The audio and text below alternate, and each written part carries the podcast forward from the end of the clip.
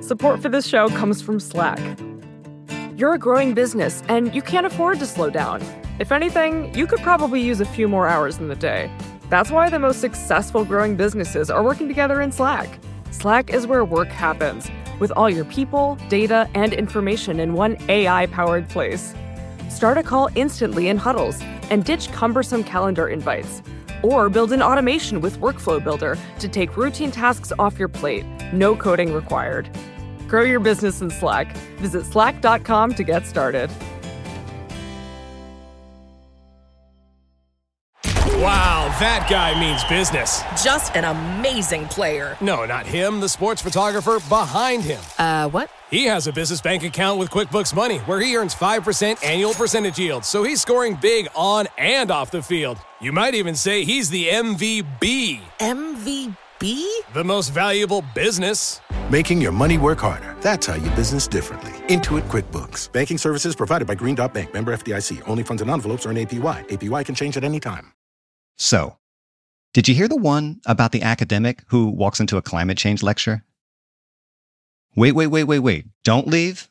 Just hear me out. This one really happened. A paper is read, opinions are shared, and it's all pretty dire stuff. At the end, a young woman stands up in front of her peers and says, We humans won't be missed. And the audience roars with laughter.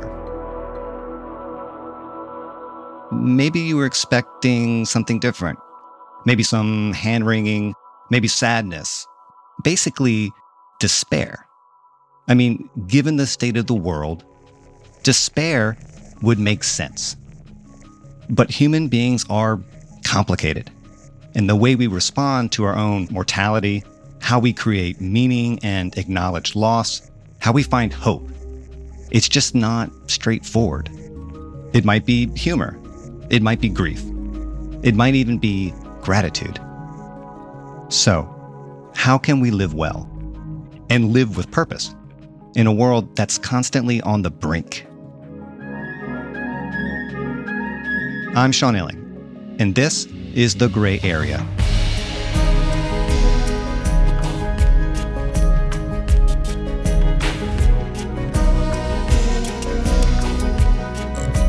My guest today is Jonathan Lear.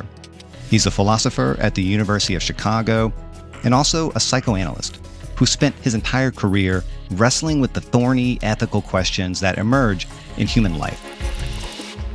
He shares that story about the climate change lecture in his most recent book, Imagining the End Mourning and the Ethical Life. It's a book about living well in dark times, times like ours. It's about why gratitude and hopefulness is a better orientation than despair and cynicism. It's a book, frankly, that's hard to sum up. But I tried. It is very hard for me to sum up this book because it's about so much. If I had to, though, I'd say that it's about what it means to live well in a world that's deeply tragic. How would you sum it up? Good work is, I, is what I would say. Okay, we're done here. we're done. It's been nice meeting you. Yeah, the book is uh, has a basically in the background an Aristotelian concern with what is it for humans to live a happy, fulfilling, meaningful life. I think that was an excellent question he raised. He tried to answer it. I'm trying to deal with the same question and in his spirit, but in a more modern and contemporary context, which includes having to think about not only catastrophe and the end of the world, but our imaginative life in with catastrophe. And the book, I think, circulates around that kind of problem. What would it be to live well with the kind of imaginings we also have to live with about the end of life? The pandemic hovers over the book. How could it not? I think it's clear all the ways the pandemic has upended our lives. I mean, obviously, millions of people have died, businesses have been lost, all of that. But what's interesting about what you're doing is this book is really more about the psychic cost of a disaster like this. It's about the psychic threat of a catastrophe on this scale. You know, it doesn't just destroy lives, it destroys our sources of shared meaning. It destroys our faith in society in some instances. Can you say a bit about that psychic toll and why this kind of loss can be so devastating, even if it's not quite as easy to get our hands around, if that makes sense? I mean, besides my work in philosophy, I think you know, Sean, that I trained as a psychoanalyst. Right. And one of the things that surprised me in my psychoanalytic work is that people would come in and they would have real problems, and the things they were talking about were true.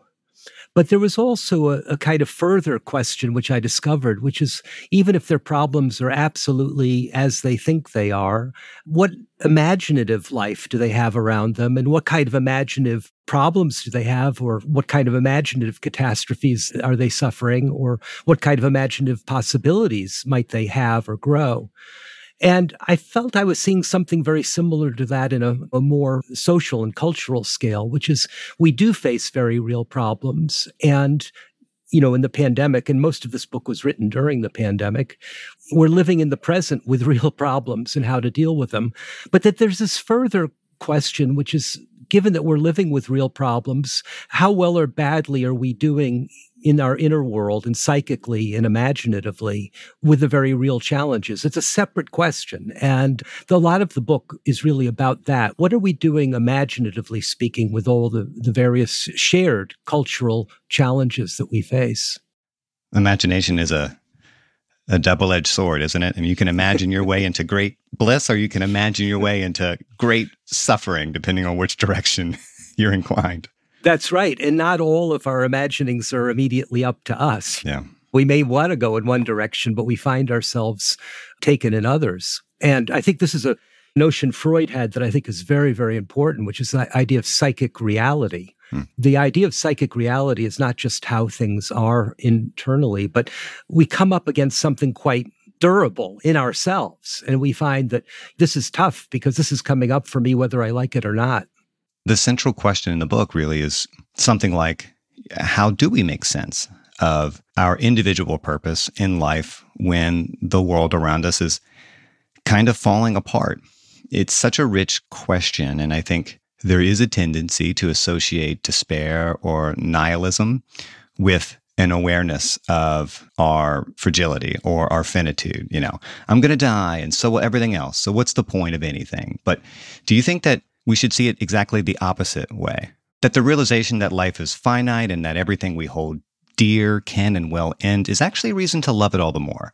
Does it actually make life more, not less purposeful? Does it actually bind us even closer to our fellow humans who share the same condition?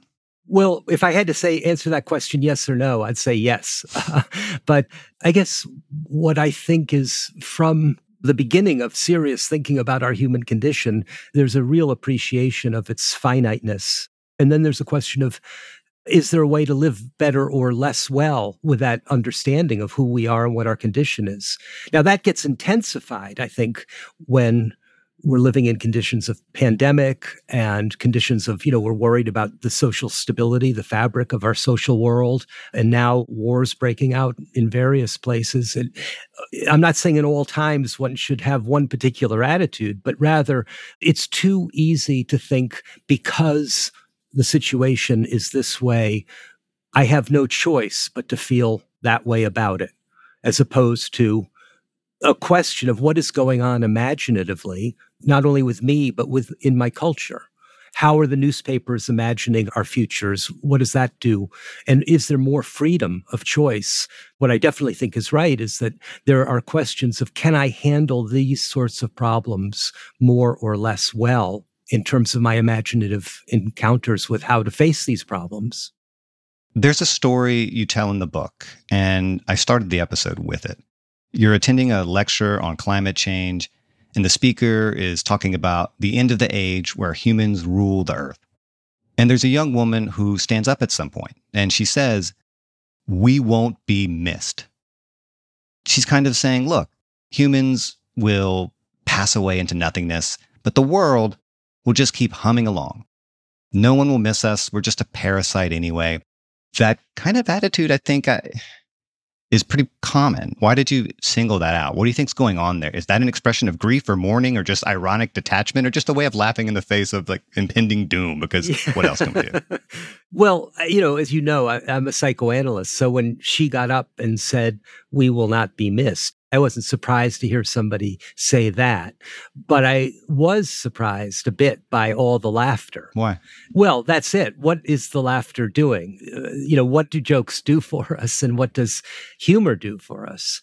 So one thing I thought is humor provides certain kind of mini catharsis. It's a mini relief of anxiety. And when we uh, say we will not be missed, in a funny way, we both do and do not include ourselves in those who will not be missed.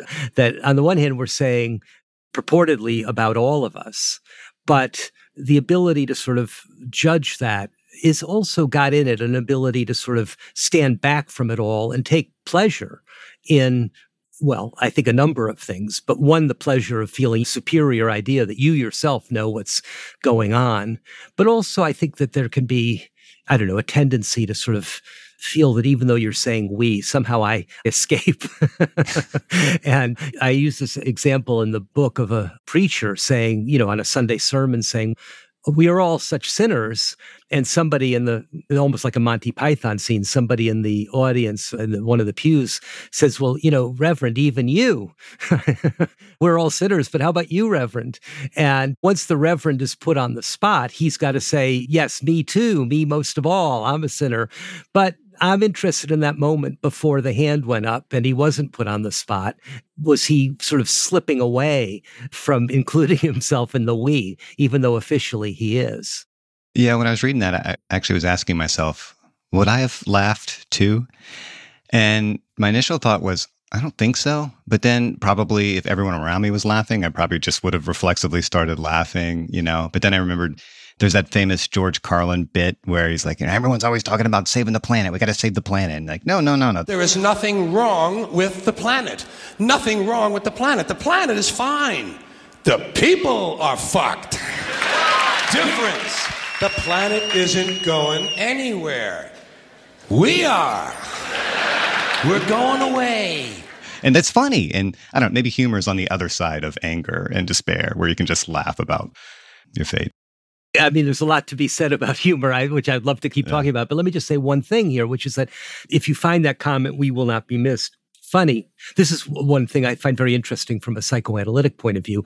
The way it comes out as funny is we're thinking, oh, well, we're just a greedy, thoughtless, insensitive, species that doesn't care about the rest of the planet, it doesn't care about each other. Good riddance, you know, that we take the position of, in some sense, an imagination of the rest of the world and say, what have you done other than make a mess here? Yeah. But to succeed in enjoying that as a joke, you've got to have, at least in the moment, left out of account all of the truly special, remarkable, brilliant things that humans have done. Bach, Mozart. But not just that, what we could still do, right? I guess maybe in some sense you could think of that kind of joke and the attitude it represents as a kind of almost like pre-mourning mm-hmm. for like for the fate of our species and yep. and maybe it is, but at the same time that can lead pretty easily to something like resignation. Yeah. Where you know, there is still so much work being done. There is still so much work that could be done and to already think that way and to surrender to that or, or, kind of find refuge in that. Psychologically, it may serve some kind of purpose, but it can also undermine any chance of changing things. I agree. That's why I think it's a form of despair that doesn't recognize itself as such. I think that's exactly right because seriously if we are the last generation then we don't get another generation in the future to mourn us. The, we're the last mourners. And are we going to mourn ourselves? Yeah. And to say we will not be missed as a joke is to say well no we're not going to be the next uh, the mourners of ourselves. We're going to dismiss this. And as you said and that will justify if it's already too late then there's nothing to do and that's, I think, a bad way to approach the future, however bad things are. Is there something different about the kind of despair one might feel when the thing you're despairing about is social disorder or social decay or political dysfunction, as opposed to the kind of despair or anxiety you might feel when you're dealing with an individual catastrophe or, a private catastrophe. You know what I'm saying? Well, I think with despair, this is a point. I mean, I'm just hugely indebted to Kierkegaard, who has thought really well in complicated, nuanced ways about despair. But one of the points about despair is that it can be an enormous relief to hmm. feel despair. I mean, you might not think it that way because you're despairing, but if you can think, well, the world's about to collapse, so there's nothing I can do except despair, in a way, it lets you off the hook. I mean, it, there's a way of thinking, you know, well, if the humans just all destroy themselves and it's over, that what am I to do? And I think despair, this is, I think, a point Kierkegaard makes, despair can hide itself, that you don't recognize that it is despair. And Soren Kierkegaard, of course, was a 19th century Danish philosopher, theologian. Most people consider him the forefather of existentialism. Yeah. You know, there's this fantasy that you're facing the truth, honestly. Mm. And, you know, maybe you are. But the thing you're not facing, I think, is the relief mm. that despair, you know, purports to offer you, saying, like, I know how things are. And I think it's very hard to tolerate not knowing how things are, how things are going to be. I'm glad you brought that up. There's a line in the book that I had marked. You write Despair thrives when it is not fully conscious of what it is. It portrays itself as truthfulness, as the courage to face grim reality straight on, without the wishful illusions that keep us so complacent. It does not understand its own motivated fantasy structure. So it sounds like you're describing the sort of people who wear their despair as a badge of honor, like it's a reflection of their unwillingness to delude themselves. It's the annoying, relentlessly cynical guy we all know. And I think I've been that guy before. I'm trying really hard not to be anymore, but I digress. what is the fantasy structure you're talking about there? Like, what do you think is really motivating that attitude? Well, I think in general, there are more or less good ways of handling anxiety mm. and tolerating the anxious nature of the human condition, yeah. which is not knowing about the future. And so, one of the things in terms of the motivated structure of despair is, you know, it purports to offer you a solution to that problem, which is I know, I know it's uh, things are terrible and I'm the knowing one and I can face the truth. And I'm not saying they're not facing the truth. That's what's complicated. You know, they may be facing the truth, but the defensive structure of that, what is motivating this, is being left out. And that is a way of relieving yourself from the anxious not knowing. Yeah. How do you tolerate not knowing? And I think it's like a, an attempt to tolerate that, but I don't think it's as good a strategy as others. And isn't that the thing about catastrophes or disasters or whatever? One way to not be super duper anxious is to not think too much about how perilous everything really is. But then when it comes crashing down around you, you can't really take anything for granted in that sense. You're, you're confronted with the fragility of, of everything around you, and you have to look it in the face or make a real effort to bury your head in the sand. And so that sort of brings up these sorts of anxieties that, whereas maybe a normal life, you can keep them at bay. I agree with that. And you asked about the individual. As what was coming to mind as you were speaking is somebody, let's say, like me, can say some platitude like, I know we're mortal and we could die at any moment. And then, you know, I get a heart attack in the middle of talking to you and I'm surprised that the alleged knowingness of like, I know we're mortal, et cetera, is precisely the thing that's used to keep me at a distance from understanding the genuine threat I have to tolerate every day. Yeah. And I think it does seem like the world has always more or less been in a bad way and there's always been lots of things to despair over. But it does seem like we've gotten really good at manufacturing hopelessness. You know, I'm guilty of this too, of being a little bit too close to the news, which skews toward the catastrophic. And I find myself being less depressed as I've restricted my news diet. But do you think that we do live in a world where it's very easy to have an exaggerated sense of how bad things really are and that that can actually lead to, you know, spirals of despair or anxiety or depression or whatever. Well, again, I think that there are these two currents going on. I think on the one hand, it does seem to me an extraordinarily dangerous time. And I'm not here to sing a song of optimism or that things are great. Yeah. But at the same time, I think that there's a, uh, in terms of currents, cultural currents you're talking about, it seems to me newspapers are out to sell their papers or, you know, get online subscriptions. And they do that by there's an economic tendency towards feeding appetite around disaster and you know certainty about this is about to happen. And seems to me both are true that on the one hand we do live in a very dangerous time and it may also be that the news is contributing to the dangers but it also i think contributes to kind of appetite for disaster news disaster news sells better than actually the hard work of showing what good things are happening in your neighborhood. And so it's not like we don't live in bad times. It's only we're making these stories up. I don't believe that at all. I think we do live in very dangerous times. But then the question is, how do you face that well and maybe do something about it? And in a funny way, we're distracting ourselves with the truth. there are these true stories, but they're told in ways that are satisfying, as I think you were suggesting, a kind of appetite for catastrophe.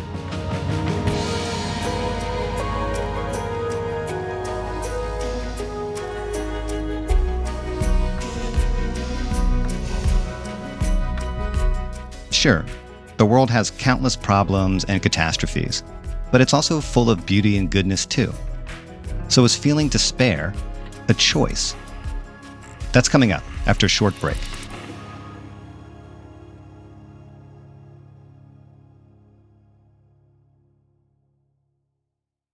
Support for this podcast comes from Constant Contact. If you're a business owner, you already know that it's really, really hard to cut through the noise of everyday life. If you want to connect with your customers, you need to break through the noise. You need Constant Contact. Constant Contact is a marketing platform that makes it easy to reach new audiences, grow your customer list, and connect over email, text, social media, and more. Whether you're a marketing guru or just learning the ropes, Constant Contact offers writing assistance tools and automation features that make it simple to say the right thing at the right time. So get going and start growing your business today with a free trial at constantcontact.com. Just go to constantcontact.com right now. Constant Contact, helping the small stand tall. ConstantContact.com. Support for the gray area comes from Burrow. Getting the right furniture for your place can be really annoying. At this point in my life, I've probably gone through maybe three sets of outdoor deck furniture, and it's a pain in the ass for a different reason every single time. It doesn't look like it did in the pictures, the assembly isn't what they said it was, or it's just not as advertised for whatever reason. Thankfully, Burrow is the furniture company that wants to make it all a little easier. Last year, Burrow introduced their outdoor line, and this spring they're adding to it with their Dunes line, offering new seating, dining, and lounger options designed for luxury, comfort, and durability. Burrow furniture is easy to put together and take apart, so you can move or store it as needed. And it ships straight to your door for free. Gray Area listeners can get 15% off their first order at burrow.com slash Vox. That's Burrow, B-U-R-R-O-W dot com slash Vox for 15% off burrow.com slash Vox.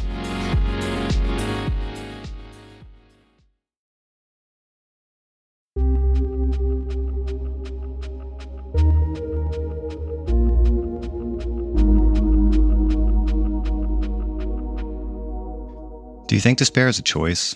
And not necessarily a choice to be sad, but a choice to ignore all the goodness and beauty in the world, of which there's always a ton. I'm a bit skeptical about choices just in general. Mm, why? It's a strategy we hit upon.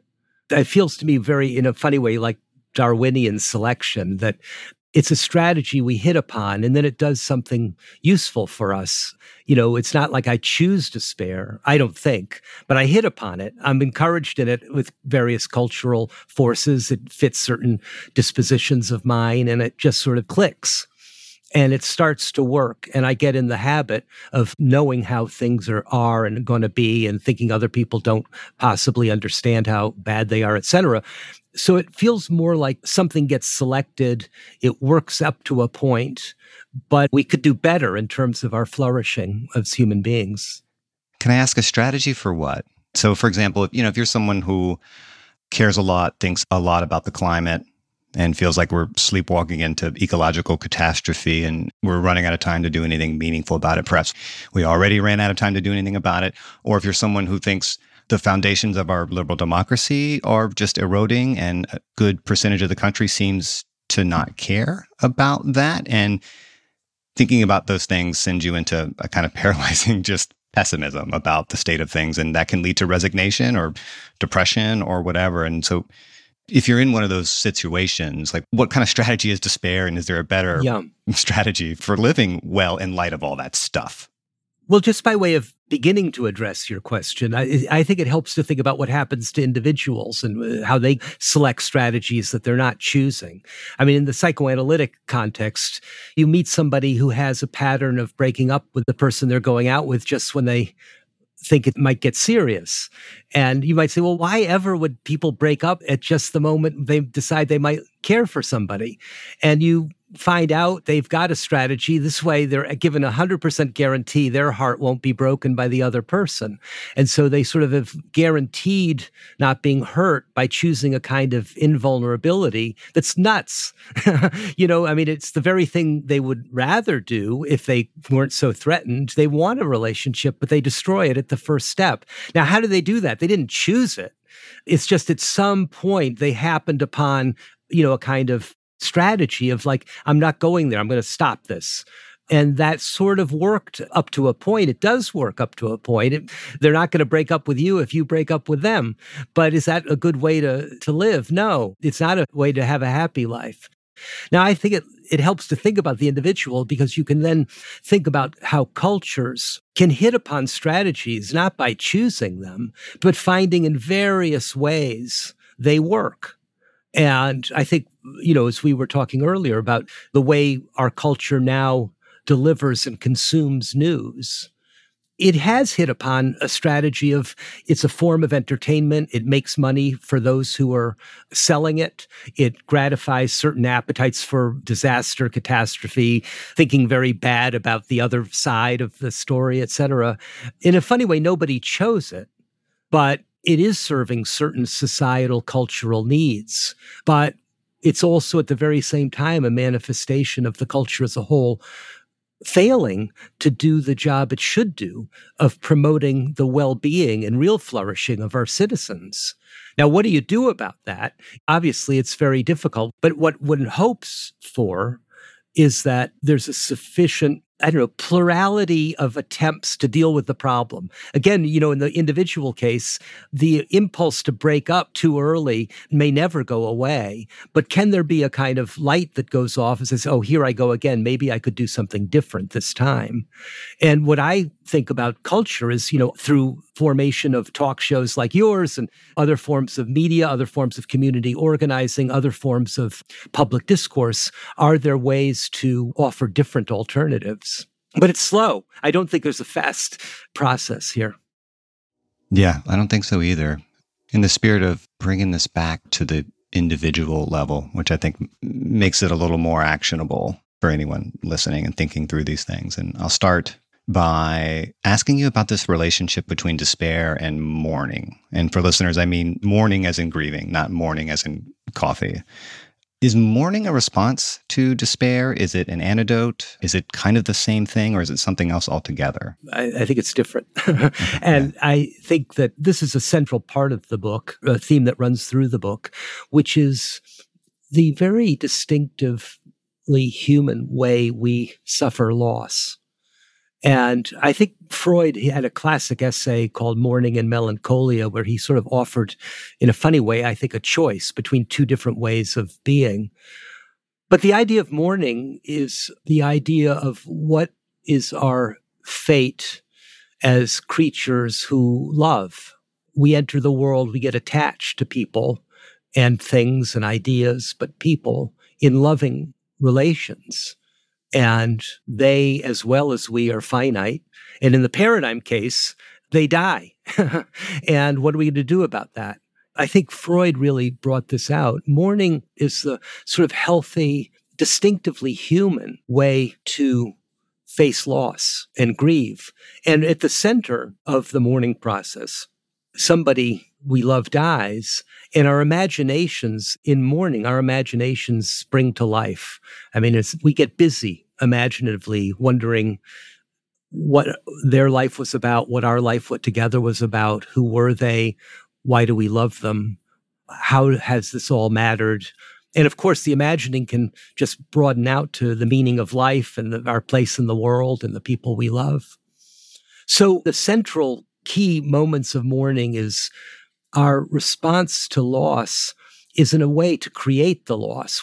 Instead of there being just a mere change in the world that you know one minute they were there the next minute they're gone the universe is going to keep changing its states. No what just happened is important. It mattered. Our hearts are full. And so are our imaginations.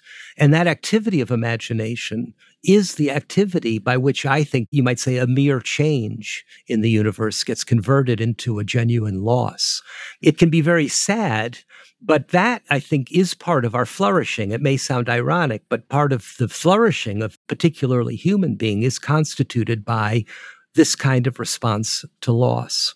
And then just to generalize out just a moment, I think the second really important psychoanalytic thought is that once you see the paradigm case of mourning, which is the death of a loved one and how we respond, you can start to see mourning as actually a much more general, pervasive aspect of human life. That part of what it is for us to be, as Plato would call us, erotic creatures. We are creatures who love. We love all sorts of aspects of the world. That we make ourselves vulnerable to loss just by coming to understand the separateness and finiteness of the world in which we live and all sorts of things, ideas, cultures. And that's part of, I think, what's at stake now is this tremendous fear of the possibility of loss of a familiar form of life. And I think the healthy response to that, very broadly construed, is mourning. You say in the book that for a psychologist, mourning is still a great riddle, but it doesn't sound like it. It sounds like you've got a pretty good account of, of, of what it is and why we do it. So, what's the mystifying part of mourning for psychologists? Well, good question. I mean, Freud, you know, he uses the phrase the psychologist, and he says it's a great riddle. And I think what he's interested in is there are other forms of animal life, such that when one dies, the other just walks away, or there are sexual relations between other forms of animal life that there's the sex relation, they just they walk away. There's no evident form of attachment. And I do want to say tremendous complexity of animal life and animals grieve in very sophisticated and complicated ways as well. But the point about it being a riddle is with us, we don't walk away and we mourn. And on the one hand, you could say, well, that's the answer to the question. We're the creatures who mourn.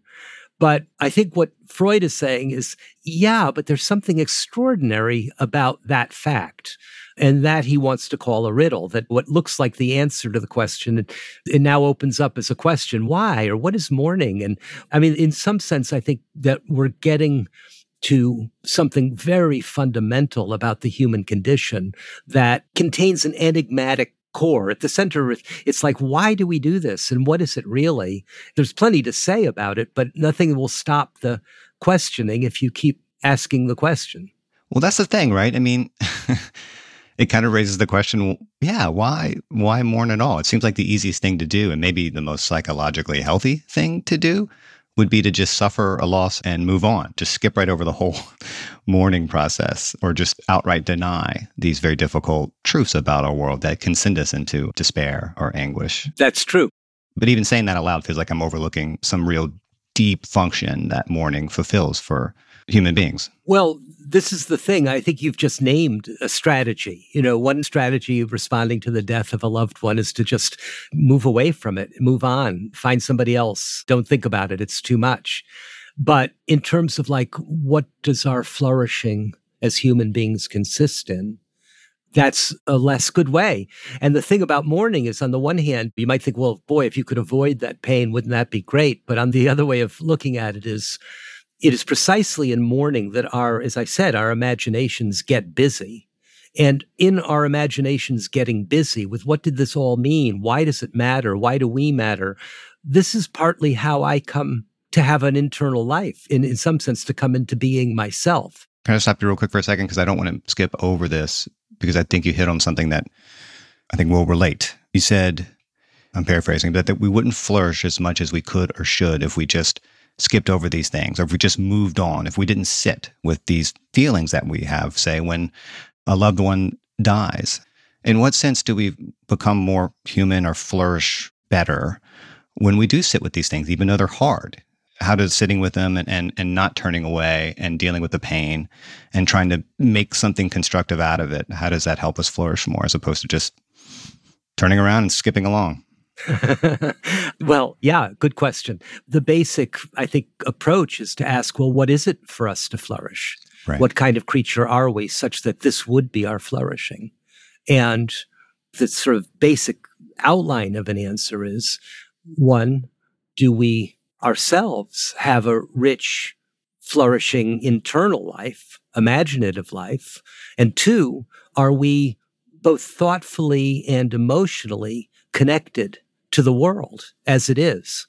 Can we live among people, loving them, disliking them, having serious connections, and also understanding how things are? That's very broad, but that's the general framework of what it is for us to flourish. And, you know, whoever said, well, better never to have been born at all, that's a different view. yeah. And if you want some sort of living form of not having ever lived, yeah. that would be for me a mistake about what it is for us to flourish. There's a very interesting bit in the book about what the philosopher Cora Diamond calls the difficulty of reality, where we just confront something in the world that we can't comprehend or it's too much for our mind to process. And in those moments, we don't really know what to do. And I suppose denialism is one coping mechanism, but that's not really sustainable. Mourning, at least, manages to be somehow both an act of acceptance and defiance. And maybe it's the best way for us to accept what we can't change, what already happened, in fact, and also show respect for the thing that we lost or the person we lost, if that makes sense. Yeah, it does. I mean, Cora Diamond is one of the philosophers, you know, I very much admire. I learn from her a lot, and she certainly helped me in thinking through this book. Yeah, she's great. And I think when she talks about the difficulty of reality, I think it's not just a psychological condition of finding it difficult, but it is an experience of thinking that our concepts of like death uh, just aren't going to work. The experience is so awful that our concepts are just inadequate to the very task of thinking. And I think mourning is a response to that and it is a i don't know how to put it but determination to keep going in imagination about what does this all mean yeah and it's eh, you might not solve the problem or might not really figure out to any satisfaction what it did mean but the very act of mourning is the display the manifestation of a commitment that I will try to make meaning here. I will try to understand what this meaning is rather than just sort of give up.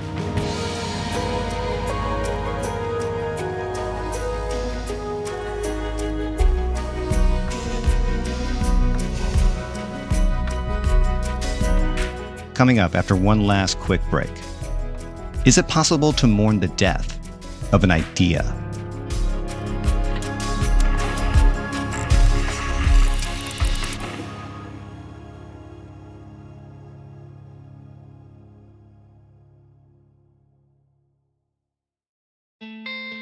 Support for the gray area comes from Greenlight if you're a parent of teenagers, you might be starting conversations about money management and financial literacy.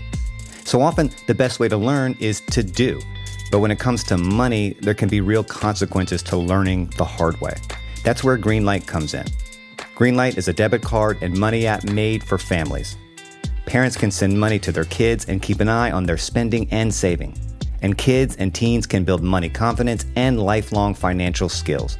My kid is way too young to talk money with, thank God, but I have a colleague here at Vox that uses Greenlight with his boys, and he loves it. If you want to help your kids learn about money, consider Greenlight. It's a convenient way for parents to raise financially smart kids and for families to navigate this stuff together. Sign up for Greenlight today and get your first month free at greenlight.com slash gray area. That's greenlight.com slash gray area to try Greenlight for free. Greenlight.com slash gray area. Support for this show comes from Sylvan Learning. As a parent, you want your child to have every opportunity, but giving them the tools they need to tackle every challenge, that takes a team. Now more than ever, educational support tailored exactly to what your child needs can make all the difference. That's why parents have trusted Sylvan Learning for 45 years as the ultimate teammate in their child's educational journey, instilling in them a love for learning and a passion for reaching the next level. And Sylvan's Insight Assessment can identify gaps in learning and areas that could be of concern for your child. It's a 360 degree view into your child's learning that you can't find anywhere else and helps ensure that your child didn't miss something in school that might put them at a disadvantage in the future. And right now, it's the best price of the year at $29. Go to sylvan29.com to learn more and get your child's assessment for only $29. That's S Y L V A N 29.com.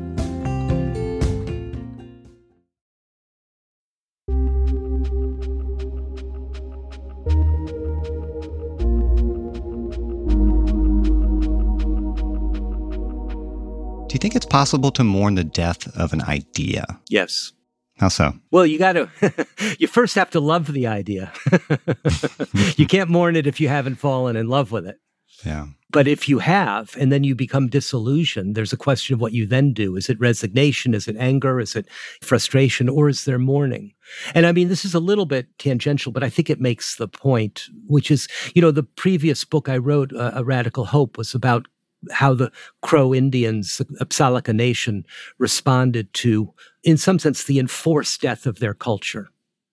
And there's an idea that people fell in love with, the people who were living the Crow life. And I have very good Crow friends. And my closest Crow friends are precisely the people who I think are mourning that past life. And in their mourning, they are creating new forms of going on as a crow that nobody, you know, back in 1890, no crow could have imagined what they're doing now. And yet, it is the mourning process of something that was lost that is, I think, the process of, you know, motivating a reinvigoration of new forms of living. So, yeah, I think mourning can be part of a very creative process of recreation. But to recreate, you have to acknowledge the loss.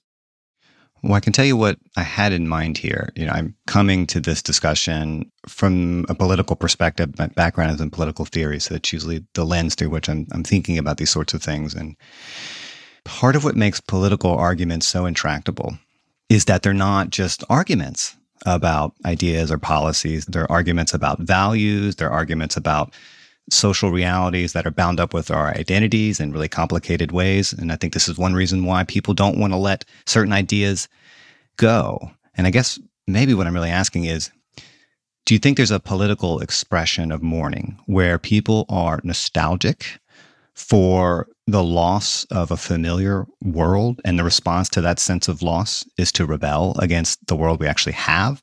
I don't know if that's mourning. Maybe I'm overreaching a little bit here, but we think aloud on this program. I think there's also a concept of refusing to mourn. That's another theme in the book of this choice between mourning and refusing to mourn. And there are different ways of responding to loss. And one of them is to insist that we haven't lost it. And it's very hard to move on in that case. And I think, you know, one of the chapters in the book is about Gettysburg, Lincoln's Gettysburg Address, and the aftermath of that in the Civil War. And what one saw, there was this terrible cycle of refusing on the part of the US government, refusing to bury the dead Confederate soldiers of Gettysburg. And that led to 10 years later, the exhumation of, in the recovery of as many dead Confederate bodies as they could find in Gettysburg and moving them to the South and mostly to this Hollywood cemetery in Virginia, where a new cemetery was set up. But the setting up of the new cemetery was around an attempt to validate the so called lost cause, which should have been given up. It should have been really lost. But that, I think, is an example of a refusal to mourn Yeah. that is pretending, as it were. I mean, earnestly, seriously, sincerely pretending to be mourning. It's officially finding a grave to put these poor corpses in. But, you know, it's all done in the service of, in some sense, not moving on. And so mourning is, I think, the process of being able imaginatively to say, look, it's over, but how can I make this happen in a more creative way? You know, I'll just say in terms of our country, I mean, this is a theme that's being talked about a lot, but you have fundamental concepts of equality and freedom for all citizens that were articulated in the founding of our country by slaveholders Yeah. who somehow psychically they managed to do both. Now, what do you do about that? You know, I think myself that the right attitude is not to just sort of give up on equality or freedom, but to reinvent what we can now mean by equality and freedom. Yeah. But that really requires you to say goodbye to a lot of stuff that is part of your tradition. I mean, again, I feel mourning is internal to what it is to have a tradition and what it is to be, again, essentially historical beings. What it is for us to have a past is very different from other ways one might tell a story about the past of other creatures. Ours is one where we have to keep saying goodbye to things that have mattered to be able to move on.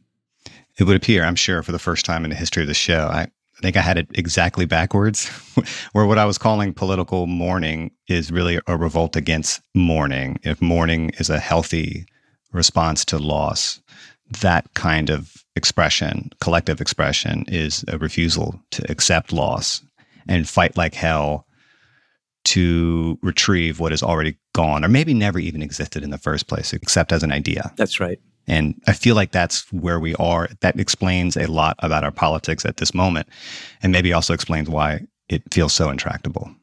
I agree. yeah. Well, let me again ask about something that may be more hopeful, more optimistic, and that is gratitude. You talk about in the book as a kind of orientation, a way of being in the world, and not necessarily an activity or an emotion. Well, I, th- I think it has various levels. One is an emotion when you do me a favor that just for my own sake and I recognize it and I can respond with gratitude, then it's an emotion.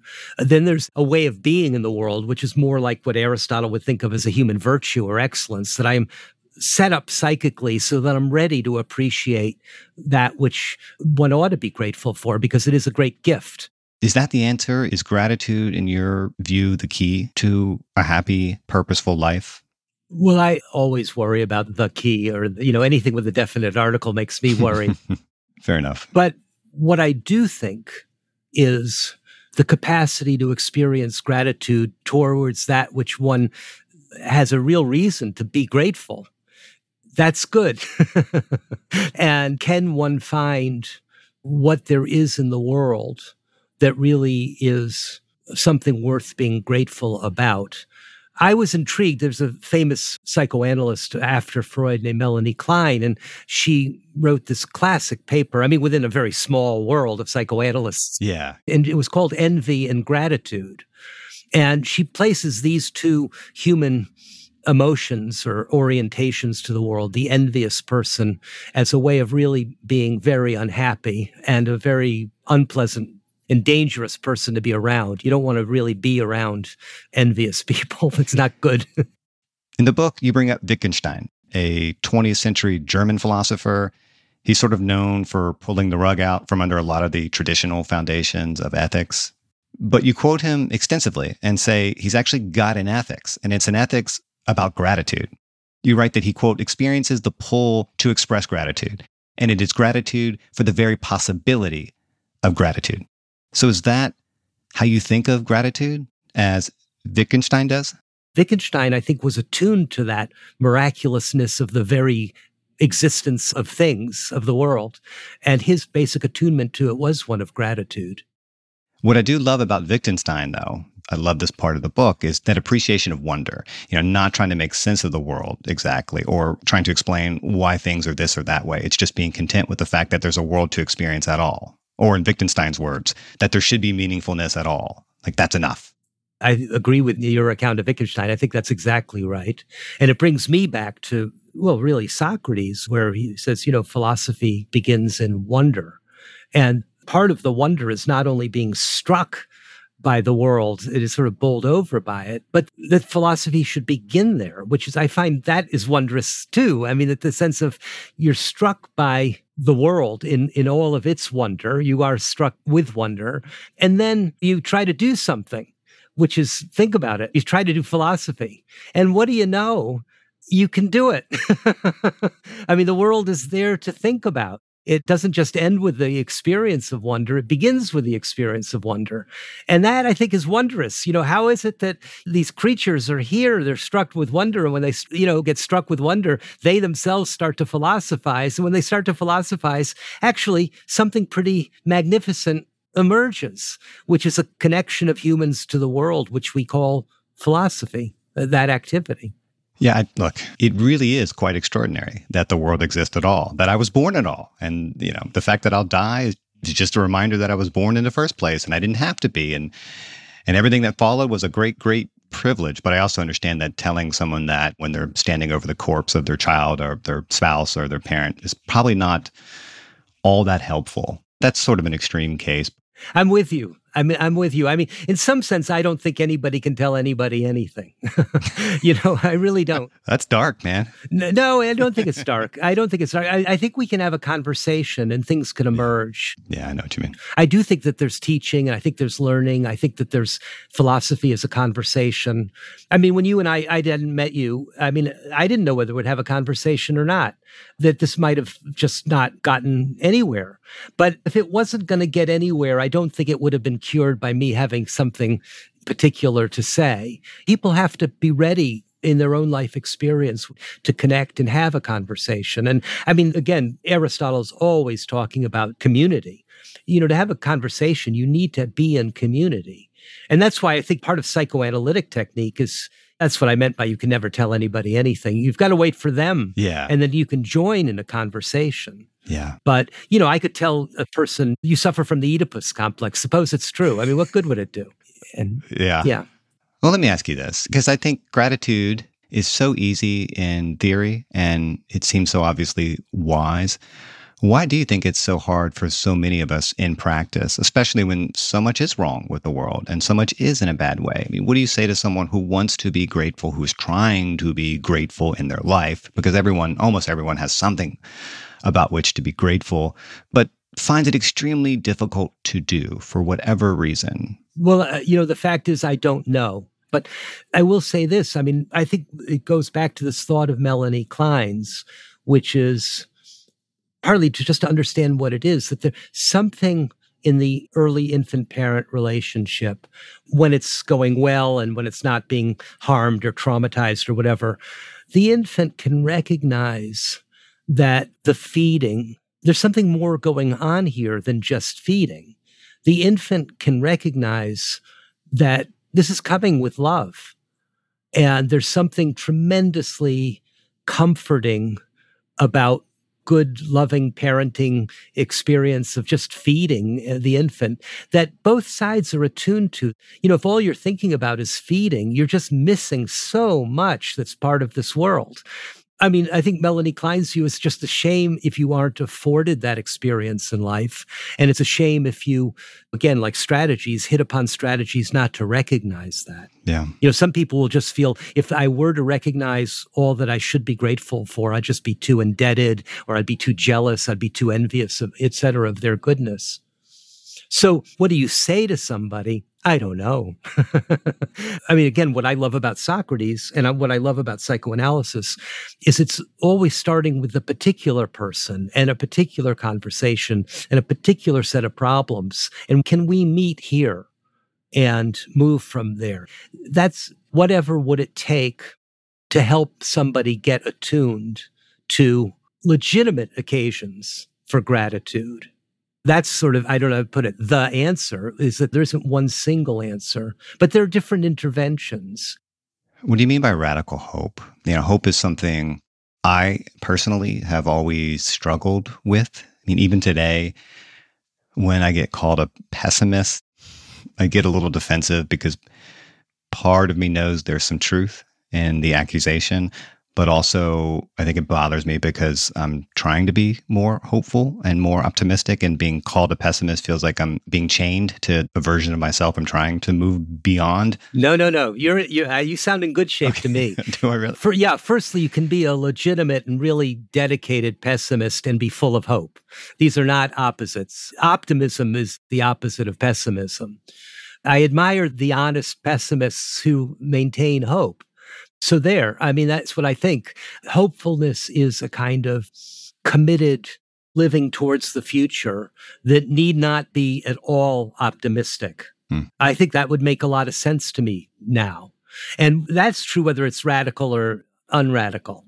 But hopefulness is a kind of committed living into the future and hoping for the good, even if suspecting it's not going to be that way. So I think you can be full of hope and a pessimist. But importantly, radical hope for you doesn't mean deluding yourself. No. It's more about accepting what can't be changed and just simply remaining open to what still can be. Correct. And also the radical nature that I wanted to get was it doesn't mean oomph. It's not added oomph to the hope. Not only do I hope, but I hope with a lot of oomph. But really, uh, there's a particular condition, which one example of it was about the Crow Indians I wrote about. And this is our human vulnerability, which is it wasn't up to them that the form of life that had been available to them in which they understood to be crow was no longer livable. And that's not a psychological condition. It was a condition of history that you just couldn't get on horses and ride anymore and go to war with the Sioux and hunt buffalo and whatever. It was all over. So they could say, well, I'd like to remain a crow. But the radical nature of this is it was no longer clear what it would be anymore to be a crow. And that's the radical nature of the hope. I want the crow to go forward in spite of the fact I don't yet know what that would mean now. Now, I feel we are threatened with that about like, what would it any longer be to be American? What is this to be? What is our concept? As soon as you start to think, about the very form of life in which you are embedded being fragile and have hopefulness towards that. That's what makes hope radical. Okay, the book is Imagining the End Mourning and the Ethical Life. I absolutely live for these kinds of conversations. So thank you so much for coming in today, Jonathan, to have it. It's been a pleasure. It's been a delight to meet you. And I don't know, these are the kind of conversations I actually do believe in. And I thank you for your time.